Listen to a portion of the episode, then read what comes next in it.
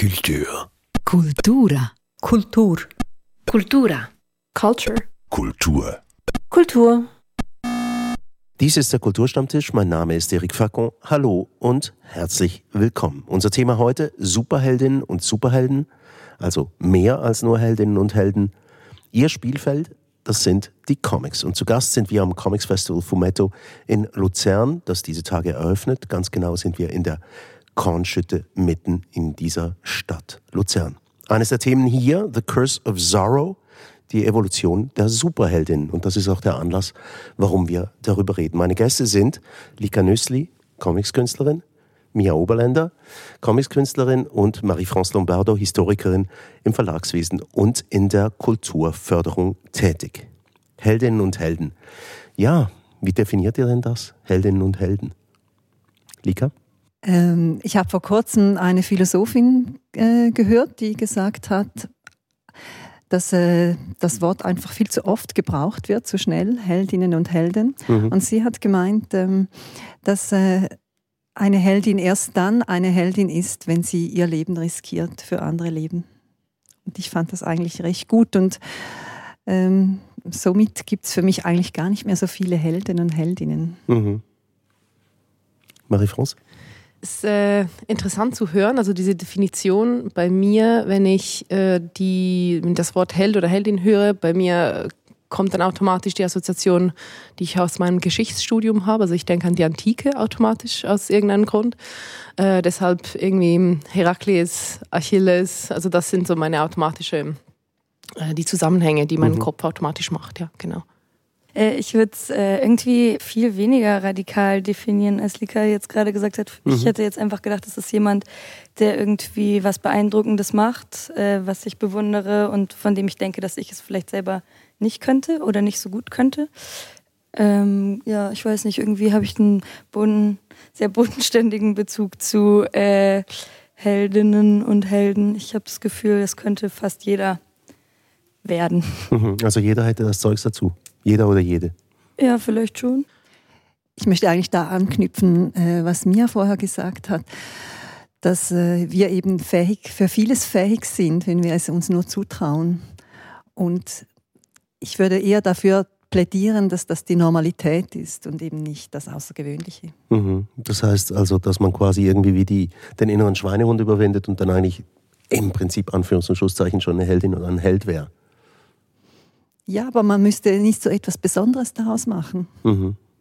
Mm, ja, ich glaube, es sind halt irgendwie so zwei verschiedene, oder es gibt so zwei verschiedene Möglichkeiten, weil ähm, ich finde, so Helden oder Heldinnen, die irgendwie dazu werden durch irgendeine große Geste, die werden verlieren dann so ein bisschen so eine menschliche Komponente und werden dann so aus dem Pool der Menschen raus und sind dann so der Held oder die Heldin.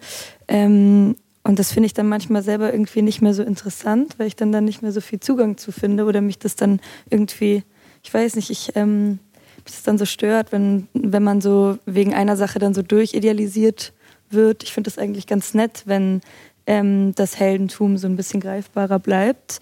Was natürlich nicht bedeutet, also ja, natürlich sind viele Sachen, sollten wir einfach so machen und ähm, ja, ich, ich weiß schon, was du meinst, aber irgendwie, ich, ähm, ja, ich habe da nicht so ein, so, ein krassen, so ein krasses Interesse an so einem riesen Heldenmythos, an dem ich dann nicht mehr so richtig teilhaben kann.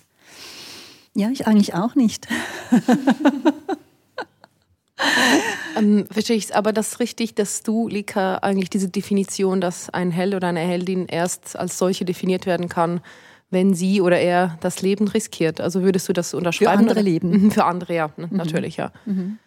Also das würdest du unterschreiben, diese Definition.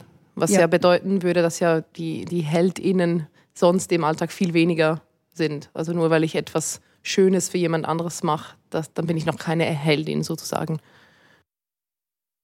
Ja, das würde ich eigentlich schon so sagen. Ja. Mhm. mhm. Also gibt es eine Messlatte, ja. Ich finde es schon auch eine schlüssige Definition. Es reduziert halt auf jeden Fall die Menge der HeldInnen ähm, bedeutend. Ähm, ja, natürlich würde ich mir eigentlich wünschen, dass so keine Leben riskiert werden müssen, aber es ist natürlich, ähm, also ich finde das zum Beispiel, naja, ich will jetzt irgendwie nicht so politisch werden eigentlich, aber ich finde das eigentlich auch manchmal dann irgendwie so schwierig, wenn man ähm, dann so das eigene Leben geben für was auch immer, wenn man das dann toll findet. Ich finde das auch oft irgendwie vermeidbar, aber es kommt natürlich auch so sehr darauf an, in welchem Kontext wir uns jetzt befinden. Ob es Mhm, jetzt mhm. irgendwie um eine mythologische Figur geht oder um irgendwelche Kriegsszenarien oder um, keine Ahnung, man springt noch in der letzten Minute irgendwie vor einen Zug, um da jemanden wegzuschubsen, der sonst überfahren wird oder so. Das kann man natürlich vielleicht generell nicht so vergleichen. Ich denke es jetzt auch gar nicht so actionreich. Ich, also ich stelle mir da eher vor, ähm, Frauen, die andere Frauen pflegen. Oder ähm, ja, vielleicht im Krieg auch sind und ähm, unter schwersten Bedingungen ähm, sich trotzdem einsetzen, ähm, anderen Leuten zu helfen. Eifriges Nicken rundherum. Also verlassen wir mal die Heldinnen und Helden. Kommen wir zu den Superheldinnen und Superhelden. Das ist nämlich eigentlich das Thema am Fumetto und auch sonst. Versuchen wir doch mal zu ergründen, was denn die Superheldinnen und Superhelden von den anderen unterscheidet. Das gehen wir jetzt ganz klar in die Fiktion. Was unterscheidet denn die Superheldin oder den Superheld vom, von der ganz normalen, stinknormalen Heldin oder Held? Ähm, Also ich glaube, für mich das Erste, was, was mir einfällt, ist, dass, dass, dass sie übernatürliche Kräfte oder äh, Fähigkeiten haben. Das würde ich jetzt für mich als erstes Kriterium ähm, in den Unterschieden auflisten. Also dass sie Sachen können, die ähm, normale Menschen, auch wenn sie Heldinnen und Helden sind, eben nicht können. Also mit dem Körper, mit ihren Gedanken, wie auch immer. Aber dass sie, dass sie ins, ins Übernatürliche geht. Es sind natürlich auch ähm, Figuren, die erfunden wurden im Comic. Hat euch das jemals interessiert? Jetzt gucke ich mal euch beiden Zeichnerinnen an. Hat diese Art des Comics euch mal interessiert in eurem Leben? Also mich nicht. Mhm. Mich auch nicht so. Ich war auch mehr so die Donald Duck-Fraktion. das ist ja eher auch so ein Anti-Held. Doch, nee, aber es gibt dann wird der irgendwann noch Phantomias. Da wird der, oder wo ich nie weiß, wie man das ausspricht. Heißt der Phantomias oder Phantomias? Phantomas. Ah ja. ja. Ich hatte da schon brennende Streits. Aber naja, dann wird er doch noch ein Held. Aber eigentlich, das ist so der einzige Held, dieses, die, das Phantom-Alter-Ego von Donald Duck, was mich interessiert hat. Mhm. Wie ist es bei dir? Hast dich das jemals interessiert, so als, als Genre, dieses Superheldinnen, Superhelden-Genre? Das ist etwas, was ich ein bisschen quasi als Kind äh, cool noch fand. Ähm, ich habe dieses Genre oder quasi diese Nische innerhalb des Genres mit dem Erwachsenwerden ein bisschen verlassen, muss ich sagen. Also ich, ich, es ist nicht mehr so mein Ding, aber als, als Kind äh, habe ich einfach das gelesen, was mein Vater so gelesen hat. Und zwar ähm, Superman, und ähm, aus Italien, Diabolik heißt das. Ich weiß nicht, ob das nördlich der Alpen bekannt ist, aber es ist auch so ein, so ein Superhelden, James Bond-artiges irgendwas. Aber ja, als Kind vor allem, genau. Mhm. Ah, James Bond war ja die Fortsetzung, die filmische von, von solchen Superheldinnen und Superhelden. Nur noch schnell zur Abgrenzung. Asterix und Obelix. Also zumindest Obelix. Lustigerweise habe ich also eher als erwachsener Mensch, aber als Kind war das wirklich nicht so meins. Ich bin dann auch hier durchs Geschichtsstudium lustigerweise dann eher ähm, darauf gekommen, ja. Aber sind das Superhelden? Die haben ja übernatürliche Kräfte. Ja, das ist irgendwie absurd, weil ich, das habe ich zum Beispiel schon viel gelesen, aber da habe ich jetzt gerade überhaupt nicht dran gedacht. Ähm, und die erfüllen ja eigentlich beide Kriterien. Die sind ja schon irgendwie Helden, weil die retten ja ständig Leute. Ähm, und sie haben übernatürliche Kräfte, aber trotzdem fehlt irgendwie das Superhelden-Outfit oder so. Hat es was mit dem Aussehen zu tun? Ich habe schon sofort so ein Bild, wenn ich Superheldin oder Superheld höre. Beschreib mal. Jemand mit einem V-Körper, Mhm. ähm, der irgendwie durch, äh, durch die Lüfte flitzt. Irgendwie langweilig schön. Langweilig schön, finde ich eine schöne, schöne Bezeichnung tatsächlich. Langweilig schön trifft's richtig gut. Und ein Cape. ja, genau. Ein flattendes Kind. Und also irgendwie so st- starke Wangenknochen. ja, genau. Das wollte ich auch noch sagen. Markante. Stimmt. Und in den meisten Fällen weiß wahrscheinlich, oder? Und Ja. männlich oft, oft. Also weiß vor allem stelle ich mir das automatisch. Also ich habe das Gefühl, es ist äh, dieser dieser Bereich ist ist schon sehr ähm, weiß geprägt, wenn man so quasi also davon spricht, ja genau, Aber eine Haartolle. genau, genau. Und darum passt jetzt Obelix nicht rein. Ist irgendwie nicht glamorous genug. Die Superheldin die gibt es ja auch, haben denn die, die gleichen Eigenschaften wie Männer? Also da stört es mich einfach unheimlich, dass, äh, dass es ein Pendant geben muss zu einem Superman, eine Superwoman. Also dann ist es wieder, der, der Mann war einfach zuerst diese Figur des Männlichen und dann wurde das noch adaptiert in eine weibliche ähm, Charaktere und ich finde das einfach grundfalsch. Also es müsste doch sich aus sich selber etwas äh, Neues entstehen. Mhm. Es, irgendwie, es fühlt sich so an wie so ein Trostpflaster irgendwie so. Ah, guck mal, jetzt geben wir dir, geben wir den Frauen auch noch mal irgendwie. Die haben auch immer die schlechteren Storylines und irgendwie weiß man dann auch nicht so genau, ob das jetzt äh, dann wirklich irgendwie äh, dafür da ist, dass es für Frauen auch noch eine Identifikationsfigur gibt oder ob es jetzt mehr darum geht, dass ähm, Männer Lust haben, sich langweilig schöne Superheldinnen in irgendwelchen engen Kostümen anzugucken. Irgendwie hat mich das auch nie gereizt.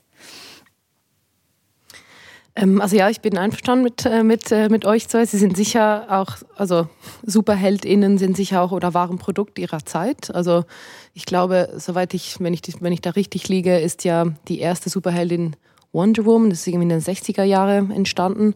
Und da ähm, war ja die Rolle der Frau auch eine ganz andere als, äh, als heute. Es ist ja wie klar, dass, dass der Kontext ein anderer war und deshalb auch die Rolle dieser Superheldin eine andere war. Aber es stimmt absolut, dass sie wie erst entstehen in einem bereits, ähm, bereits bestehenden Universum, der männlich geprägt ist. Und sie, sie, sie haben keine Eigenständigkeit als, als Figur, oder hatten sie zumindest nicht. Ähm, und das, das stört mich auch äh, extrem natürlich. Ähm, aber ich fand es auch interessant zu sehen in den letzten Jahren, wenn wir jetzt quasi auf der Schiene DC Marvel bleiben, mhm. ähm, dass ja diese Filme, weil diese Comics sind ja auch, werden ja auch verfilmt, dass sie un, einen unglaublichen Erfolg hatten mit diesen weiblich zentrierten Filme, also Wonder Woman oder Captain Marvel zum Beispiel, die haben ja Millionen äh, gemacht, was wie auch zeigt, dass ja offensichtlich ein Publikum da ist, ähm, welches sich auf solche Filme und Geschichte auch freut. Also wenn mal die, die, die weibliche Figur, im, im, die Superheldin im Zentrum ist. Aber interessieren würde mich trotzdem die, die Faszination, die das ausübt, weil es ist doch ein Genre, das, das uns erhalten geblieben ist über Jahrzehnte hinweg. Startet in den 30er Jahren. Wir wissen, es gibt XX Spielarten desselben auch im Film hinterher. Also zum Teil wurden die Comics direkt verfilmt, zum Teil sind es einfach Figuren, die auf dasselbe aufbauen. Was ist denn daran so faszinierend? Also ich kann mir Verschiedenes vorstellen, also an, an Superheldinnen und Superhelden. Ich glaube sicher einmal ähm, eben diese übernatürliche Kräfte faszinieren wahrscheinlich. Das, das, das können wir einfach nicht als normale Menschen, deshalb ist es faszinierend. Ähm, ich glaube, ein Machtelement ist wahrscheinlich auch faszinierend. Also diese, diese, diese Superheldinnen, die sind beliebt, die haben irgendwie so ein großes Ziel, die sind berühmt und haben eine gewisse, die üben eine gewisse Macht aus, ob jetzt quasi äh, im Guten oder im Bösen, aber sie sind mächtig. Das ist wahrscheinlich auch faszinierend. Ja, und es eignet sich halt auch mega gut so ähm, zur Realitätsflucht ähm, und halt auch gerade vielleicht irgendwie in so unsteten Zeiten findet man das vielleicht auch einen tröstlichen Gedanken, dass es dann irgendwie einen Superman geben kann oder ähm, sonstige Superhelden oder Heldinnen mit übernatürlichen Kräften, die dann so der Meteor rast auf die Erde zu und im letzten Moment irgendwie mit einem kleinen Finger noch zur Seite geschoben. Das wäre schon schön, also. Ja, das Rezept ist einfach bombensicher, denke ich. Mhm. Es ist einfach sehr, wie du sagst, etwas sehr Populäres. Aber das was genau? Also eben, Marie-France hat, hat, äh, hat eine Idee hervorgebracht, dass das vielleicht irgendwie, ja, eben diese Eigenschaften sind, die man selbst nicht hat, die faszinieren. Aber man könnte sich jetzt ja alles mögliche andere vorstellen. Ja, Mia?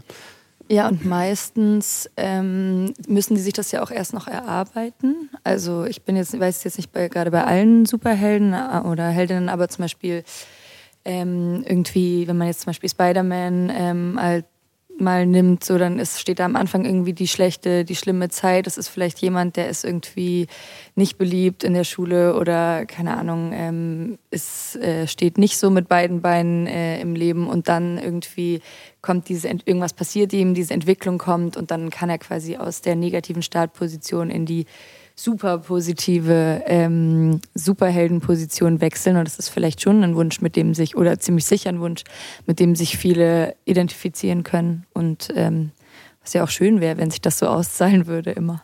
Mhm. Wenn mir irgendwas total Schlimmes passiert, ein Familienmitglied stirbt oder so, aber dafür kriege ich dann wenigstens Superkräfte.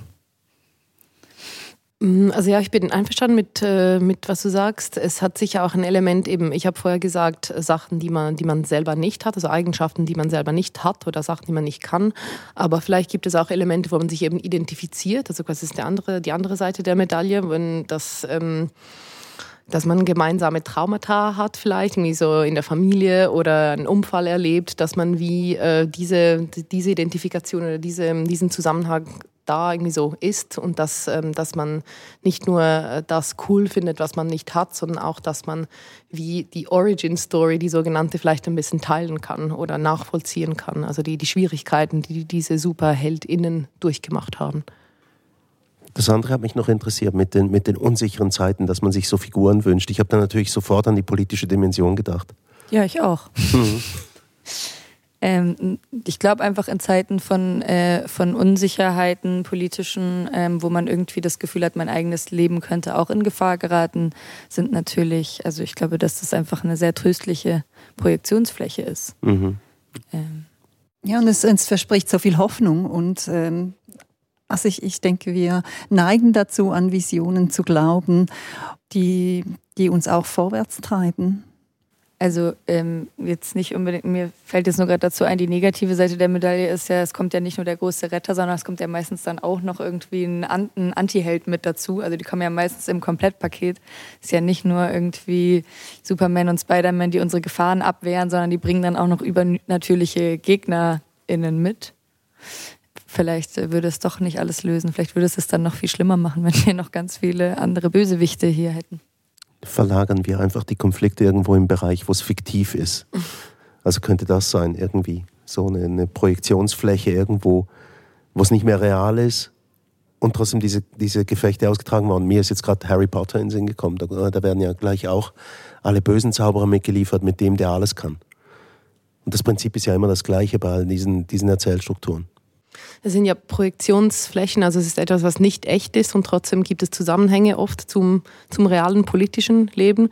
Also mir fällt jetzt zum Beispiel ein, bei James Bond in den 70er, 80er mhm. ist ja quasi der Bösewicht oft aus, aus der Sowjetunion. Das ist mhm. ja, ich meine, das ist ja Paradebeispiel für die politische Situation.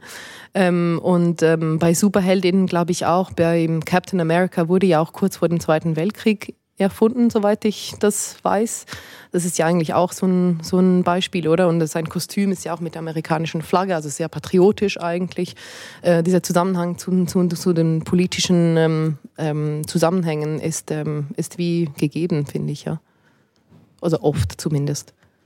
Eigentlich werden sie fast auch ein bisschen instrumentalisiert, alle diese Heldinnen und Heldinnen ja, ich glaube, das stört mich eben auch ein bisschen an diesem Ganzen, dass es so ähm, absehbare Geschichten sind. Und ich wünsche mir eigentlich mehr Geschichten, aber das sind halt die sperrigen Geschichten, die dann auch nicht so populär werden, ähm, die irgendwie anders in einem Graubereich verlaufen. Mhm. Also wenn jetzt Superman mal auf die Nase fliegen würde, zum Beispiel. das gibt's ja auch. Aber Captain America ist doch sogar auch, ist das nicht sogar auch ein Soldat gewesen? War das nicht irgendwie so die Origin Story von ihm, dass er irgendwie ein, war so ein Regierungsprojekt oder das so? Das kann oder gut sein, ja. Und das ging dann irgendwie. Hoffentlich habe ich jetzt nicht Quatsch erzählt und das hören jetzt lauter. ähm, ja, also ich weiß nicht. Ich meine, es gibt ja dann auch immer noch, also ähm, das ist schon auch ein bisschen das, was ich vorher schon auch angedeutet habe, dass dann, sobald die halt so übermächtig sind, sind die so ein bisschen entmenschlicht und ähm, eignen sich nicht mehr so gut als Identifikationsfigur, aber dann gibt es schon auch immer noch mal wieder die Krise, oder? Die kommt dann schon auch noch. Also Spider-Man hat doch dann auch wieder eine Krise, irgendwie seine Skills funktionieren nicht mehr so und so. Man, ähm, es, äh, man, es wird dann schon oft, also scheint schon oft das Bedürfnis zu geben, das dann wieder so ins menschliche Universum zurückzuholen. Mhm. Also das Erzählmuster scheint uns allen klar zu sein und das bleibt populär, aber trotzdem, das Comic per se um die Superheldin, den Superheld, ist das irgendwie noch zeitgemäß, falls man das überhaupt so sagen darf? Also ich verorte das sehr wohl in den 30er bis irgendwie 70er Jahren, wo das noch irgendwie, also es ist ja auch viel, wenn man die Parallele nimmt zum Film. Also James Bond, da wird immer wieder gesagt, das ist eigentlich nicht mehr von unserer Zeit. Also, ja, es ist auch so romantisch eigentlich, oder? Das ist auch so ein romantisches Bild. Also mich interessiert es nicht so, aber ich würde jetzt mir nicht rausnehmen zu sagen, was mich nicht interessiert, ist nicht zeitgemäß.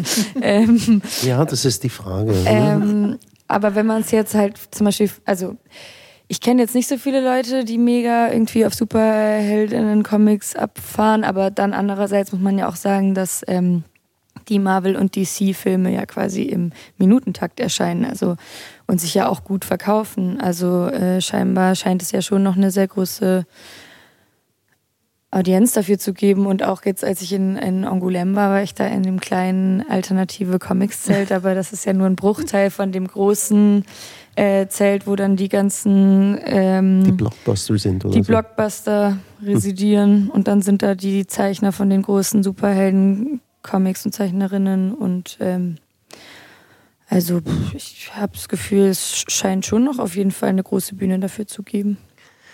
Mhm, ich glaube, es geht wahrscheinlich gar nicht, also die Frage sollte vielleicht nicht sein, ob dem, der Genre, also quasi äh, Superheldinnen an sich nicht mehr zeitgemäß sind, sondern die Geschichte, die über diese Superheldinnen erzählt werden, also quasi durch diese Superheldinnen-Geschichten, diese müssen vielleicht zum Teil müssen abgedatet werden. Mhm. Aber ähm, die Tatsache, dass man Superheldinnen hat als Figuren, glaube ich nicht, dass ich glaube nicht, dass das jemals ähm, nicht relevant sein wird. Das haben wir ja auf einer gewissen Art und Weise seit der Antike, also seit man erzählt eigentlich. Also dass man wie so Figuren hat, ähm, auf die man, die, die man respektiert, die man, die, die, die, die faszinieren.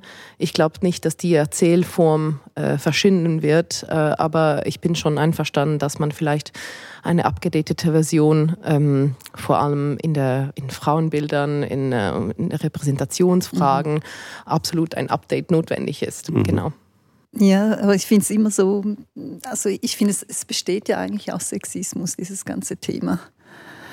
Und eben, also es, es ist überfrachtet eigentlich mit Klischees, darum finde ich es auch so schwierig, ähm, äh, das wieder neu zu, neu zu bestücken. Vielleicht ist es ähm, eine Definitionsfrage. Vielleicht, also kommen wir quasi wieder zurück zum Anfang. Was ist eine Superheldin oder ein Superheld?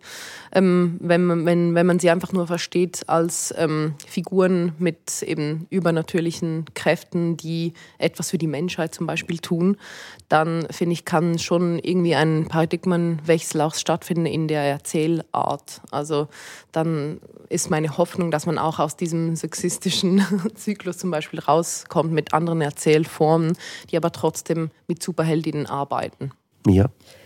Äh, ja, ich, ich frage mich halt auch, also ich weiß nicht, ob das das ist, was du auch meinst, aber ich finde, es kehrt halt so ein bisschen zurück zur Frage vom Anfang, so was ist ein Superheld oder was ist eine Superheldin, weil ich bin am Fumetto, weil ich eine Ausstellung in der Kunsthalle aufbaue, die äh, mit dem diesjährigen Fumetto-Wettbewerb zusammenhängt, der Superpowers heißt und da ähm, war der Leitfaden schon so, jeder von uns hat Superpowers, jeder von uns kann ein Superheld oder eine Superheldin sein, auch in den kleinen Gesten liegt die Superpower. Ähm, und ich frage mich halt, wenn man, also weil schon, wie du vorhin auch schon meintest, die, die Superhelden und Superheldinnen-Erzählungen sind sehr weiß, alle sind dünn, schön, V-Körper und so. Es ist irgendwie. Und wenn man das aufbricht, was man auf jeden Fall müsste, würde ich denken, ob das dann überlebt. Also ob diese ähm, die, die Art und Weise, wie, wie, wie diese Geschichten jetzt, äh, funktionieren, die, das super Ideal dass wir quasi alle sein wollen, wenn wir aufhören, uns auf ein Ideal zu konzentrieren, was glaube ich schon gesund wäre. Ähm, ob wir dann weiterhin solche Heldinnenfiguren haben können, also ob die Geschichten dann die gleiche Anziehungskraft ausüben oder wie, ob man dann, also wie man das neu denken müsste. Mhm. Also dass wir quasi das Klischee brauchen ja, brauchen wir das Klischee. Und wenn wir denken, ähm, jeder von uns, wie jetzt quasi in der Ausstellung, jeder von uns kann ein Superheld oder eine Superheldin sein, finden wir es dann noch interessant? Oder finden wir dann wieder so, naja, aber dass du dir ein bisschen Mühe gibst, das sollten wir alle machen? Da möchte ich doch noch auf etwas zu sprechen kommen. Ich habe so den Eindruck, äh, keiner von uns Vieren ist irgendwie so wahnsinnig interessiert gewesen an diesen Superheldinnen und Superhelden, auch in der Comics-Geschichte nicht. Ähm, den, der es mir reingeschwemmt hat, oder die, die bei mir ankamen, auch Tata, wenn man so will, könnte ja einer sein, er entspricht natürlich nicht dem Klischee, oder? Aber was dann viel interessanter war, und da möchte ich euch darauf ansprechen, sind eigentlich die sogenannten Anti-Heldinnen und Anti-Helden. Du hast vorhin gesagt, die sperrigen Geschichten, Lika. sind, erzählen sich solche Geschichten ähm, oder sind die interessanter für dich jetzt quasi, die von Anti-Heldinnen und Anti-Helden? Ich glaube schon, weil sie einfach ähm, menschlicher sind, weil, weil, weil wir es alle sein können und ich glaube, das sind auch ähm, die Filme, die mich interessieren, die Bücher, die mich interessieren, die Comics, die mich interessieren, die Anti-Heldinnen ähm, haben. Bei mir ist die Projektionsfläche dann viel größer. Vielleicht ist auch die Möglichkeit zur Identifikation viel größer, weil sie eben, eben ein etwas Menschliche, Menschlicheres haben und auch Schwachstellen wie wir alle oder ähm, ich, ich habe das Gefühl, man, identifiziert sich viel schneller und aus diesem Grund finde ich es auch spannender. Ähm, ja, und also ich meine, ähm, klar, man wäre irgendwie gern Superheld, aber die, das ist auch mega anstrengend bestimmt. Also so, die haben mega viel zu tun, von denen wird erwartet, dass sie immer stark sind und so und das will man vielleicht dann am Ende des Tages selber doch nicht. Und dann gibt es irgendwie Anti-HeldInnen, die dann irgendwie, oft hat das ja viel auch mit Schmerz zu tun. Also die sind ja meistens irgendwie in ihrer Position, weil sie irgendwie Schmerz erfahren haben und das ist dann irgendwie auch tröstlich, dass ähm, quasi, ähm, dass man das auch zulassen kann und so. Und das ist vielleicht dann noch ein direkterer Identifikationsweg als jetzt mit dem strahlenden, flawless Superhelden oder der Superheldin. Ja, du hast ja vorhin selbst äh, eingeführt, dass, dass die ab und zu auch mal eine Krise haben damit, dass sie auch Schwächen zeigen, oder? Und dass, dass man sich dort vielleicht eher mit ihnen identifizieren kann, eben aus dem Grund, weil sie ab und zu mal auch einen menschlichen Zug zeigen. Ja, aber zum Beispiel der Superheld ist die ganze Zeit mega stark, rettet alle und dann hat er mal eine Schwäche und man ist so einerseits, ah puh, er ist menschlich, aber andererseits ist dann so das Get to, oh, er muss jetzt aber schnell wieder stark werden, trockne jetzt mal die Tränen und so, wir müssen ihn wieder auf ein... Äh, auf den Damm bringen, während ähm, so ein Anti-Held teilweise ja dann manchmal schon seit Jahren nur noch quasi Chaos verursacht, weil er so schmerzgesteuert ist und irgendwie macht ständig alles kaputt, aber dann ist das, äh, der Endmoment ist dann so, man versteht, warum er so handelt und es ist okay. Also es ist natürlich ähm, irgendwie ein tröstlicherer Vorgang, finde ich dass man sich auch irgendwie beim, beim Helden ist so, ach, du kannst auch mal einen Tag krank sein, aber dann bitte funktionier wieder. beim Superhelden ist so, auch wenn du viele Menschen, äh, beim Antihelden ist so, auch wenn du viele Menschen verletzt hast oder dich daneben benommen hast, du kannst zurückkommen. Mhm. Ja, eben, und darum finde ich auch, sollten eigentlich die Superheldinnen und Superhelden abgeschafft werden. ähm, also ich wollte ja jetzt eigentlich fragen, ob ihr euch vorstellen könnt, äh, gerade euch beiden, mir und Lika, ob ihr euch vorstellen könnt oder ob ihr das bereits in eurem Werk findet, irgendwelche Superheldinnen und Superhelden. Oder ob das noch kommen könnte oder interessiert euch das schlicht nicht? Ich bleibe, glaube ich, meinen Anti-Helden treu. Ich glaube, die Hauptfigur in, in meinem Buch ist so vielleicht gerade so an diesem in dem Verwandlungsmoment. Also sie, ähm, ihr geht's am Anfang, also um es jetzt kurz zusammenzufassen, sie passt so nicht, sie ist eine sehr große Frau, wohnt in einem Dorf, mhm. passt so nicht da rein und ähm, ständig sind alle gemein zu ihr und sagen ihr, sie ist irgendwie schlecht, unpassend, sollte anders sein. Und irgendwann gibt es so diesen Moment, wo sie dann einfach keinen Bock mehr hat auf die ganze Nummer und dann erklimmt sie so einen Gipfel und kriegt so einen riesigen Wutausbruch und ähm, dann wird der Gipfel zum Vulkan und irgendwie ähm, äh, das Dorf wird so Lava geflutet und ähm, das könnte vielleicht so der die Origin Story sein, der Moment, wo sie dann zur Superheldin wird. Aber das, was danach kommt, interessiert mich dann nicht mehr so. Mhm. Ähm, aber theoretisch könnte sie vielleicht. Sie ist vielleicht eine Superheldin in Spee. Etwas, was mir einfach auffällt, ähm, eine rein persönliche Beobachtung, dass ich das Gefühl habe, ähm, dieser Begriff der, der Heldin und des Helden, dass die ein bisschen inflationär eingesetzt werden, also ein bisschen allzu häufig. Beobachtet ihr das auch? Ja, es kommt ja schon in jeder Coop-Werbung vor. Also ja, vielleicht ähm, mit dem Begriff Alltagshelden, das habe ich das Gefühl, dass wir tatsächlich oft benutzen. Also Leute oder Menschen, die etwas im Alltag machen, das als heldenhaft bezeichnet werden kann. Also das habe ich schon das Gefühl, dass man das sehr oft hört. Also im Unterschied zu HeldInnen oder Superheldinnen, dass noch die, das Element von Alltag HeldInnen gibt. Ja, also auch unterschiedlich werden die halt benutzt. Also es sind ja auch nicht alle, alle Helden, die als Helden bezeichnet werden oder als Heldinnen, die noch so auch aus der Geschichte und so wirklich ähm, nette Superhelden gewesen, sondern oft ist es ja auch irgendwie eigentlich ähm, der Deckmantel für irgendwelche gewonnenen Schlachten und irgendwie ähm, irgendwelchen komischen Patriotismus hat man irgendwie, also dann hat man da irgendwie eine Schlacht gewonnen, irgendwelche Leute vertrieben aus einem Gebiet, was man selber wollte und der, der das dann gemacht hat, ist dann der Held. Also es ist mhm. ja auch ähm, gerade irgendwie geschichtlich manchmal so ein bisschen schwierig, die Heldenbegriffe.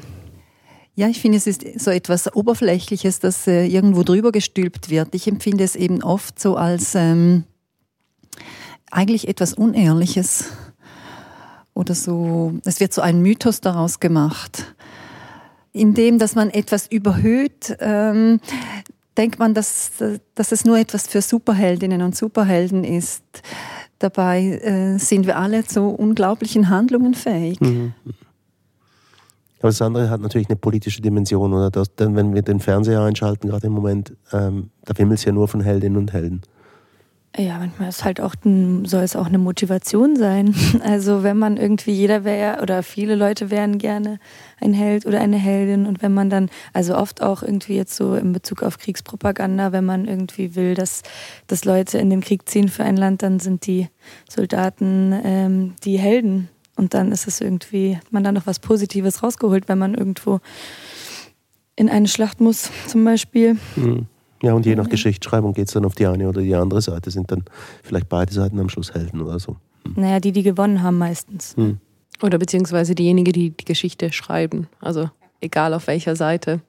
Äh, wer die Geschichte schreibt, also quasi wer ähm, rückblickend die Geschichte analysiert, tendiert dann ähm, den Heldenbegriff zu benutzen, äh, abhängig davon, ähm, welche politische Interesse involviert sind. Ja, wäre es denn die Lösung, die Begrifflichkeit des Helden äh, einfach zu eliminieren?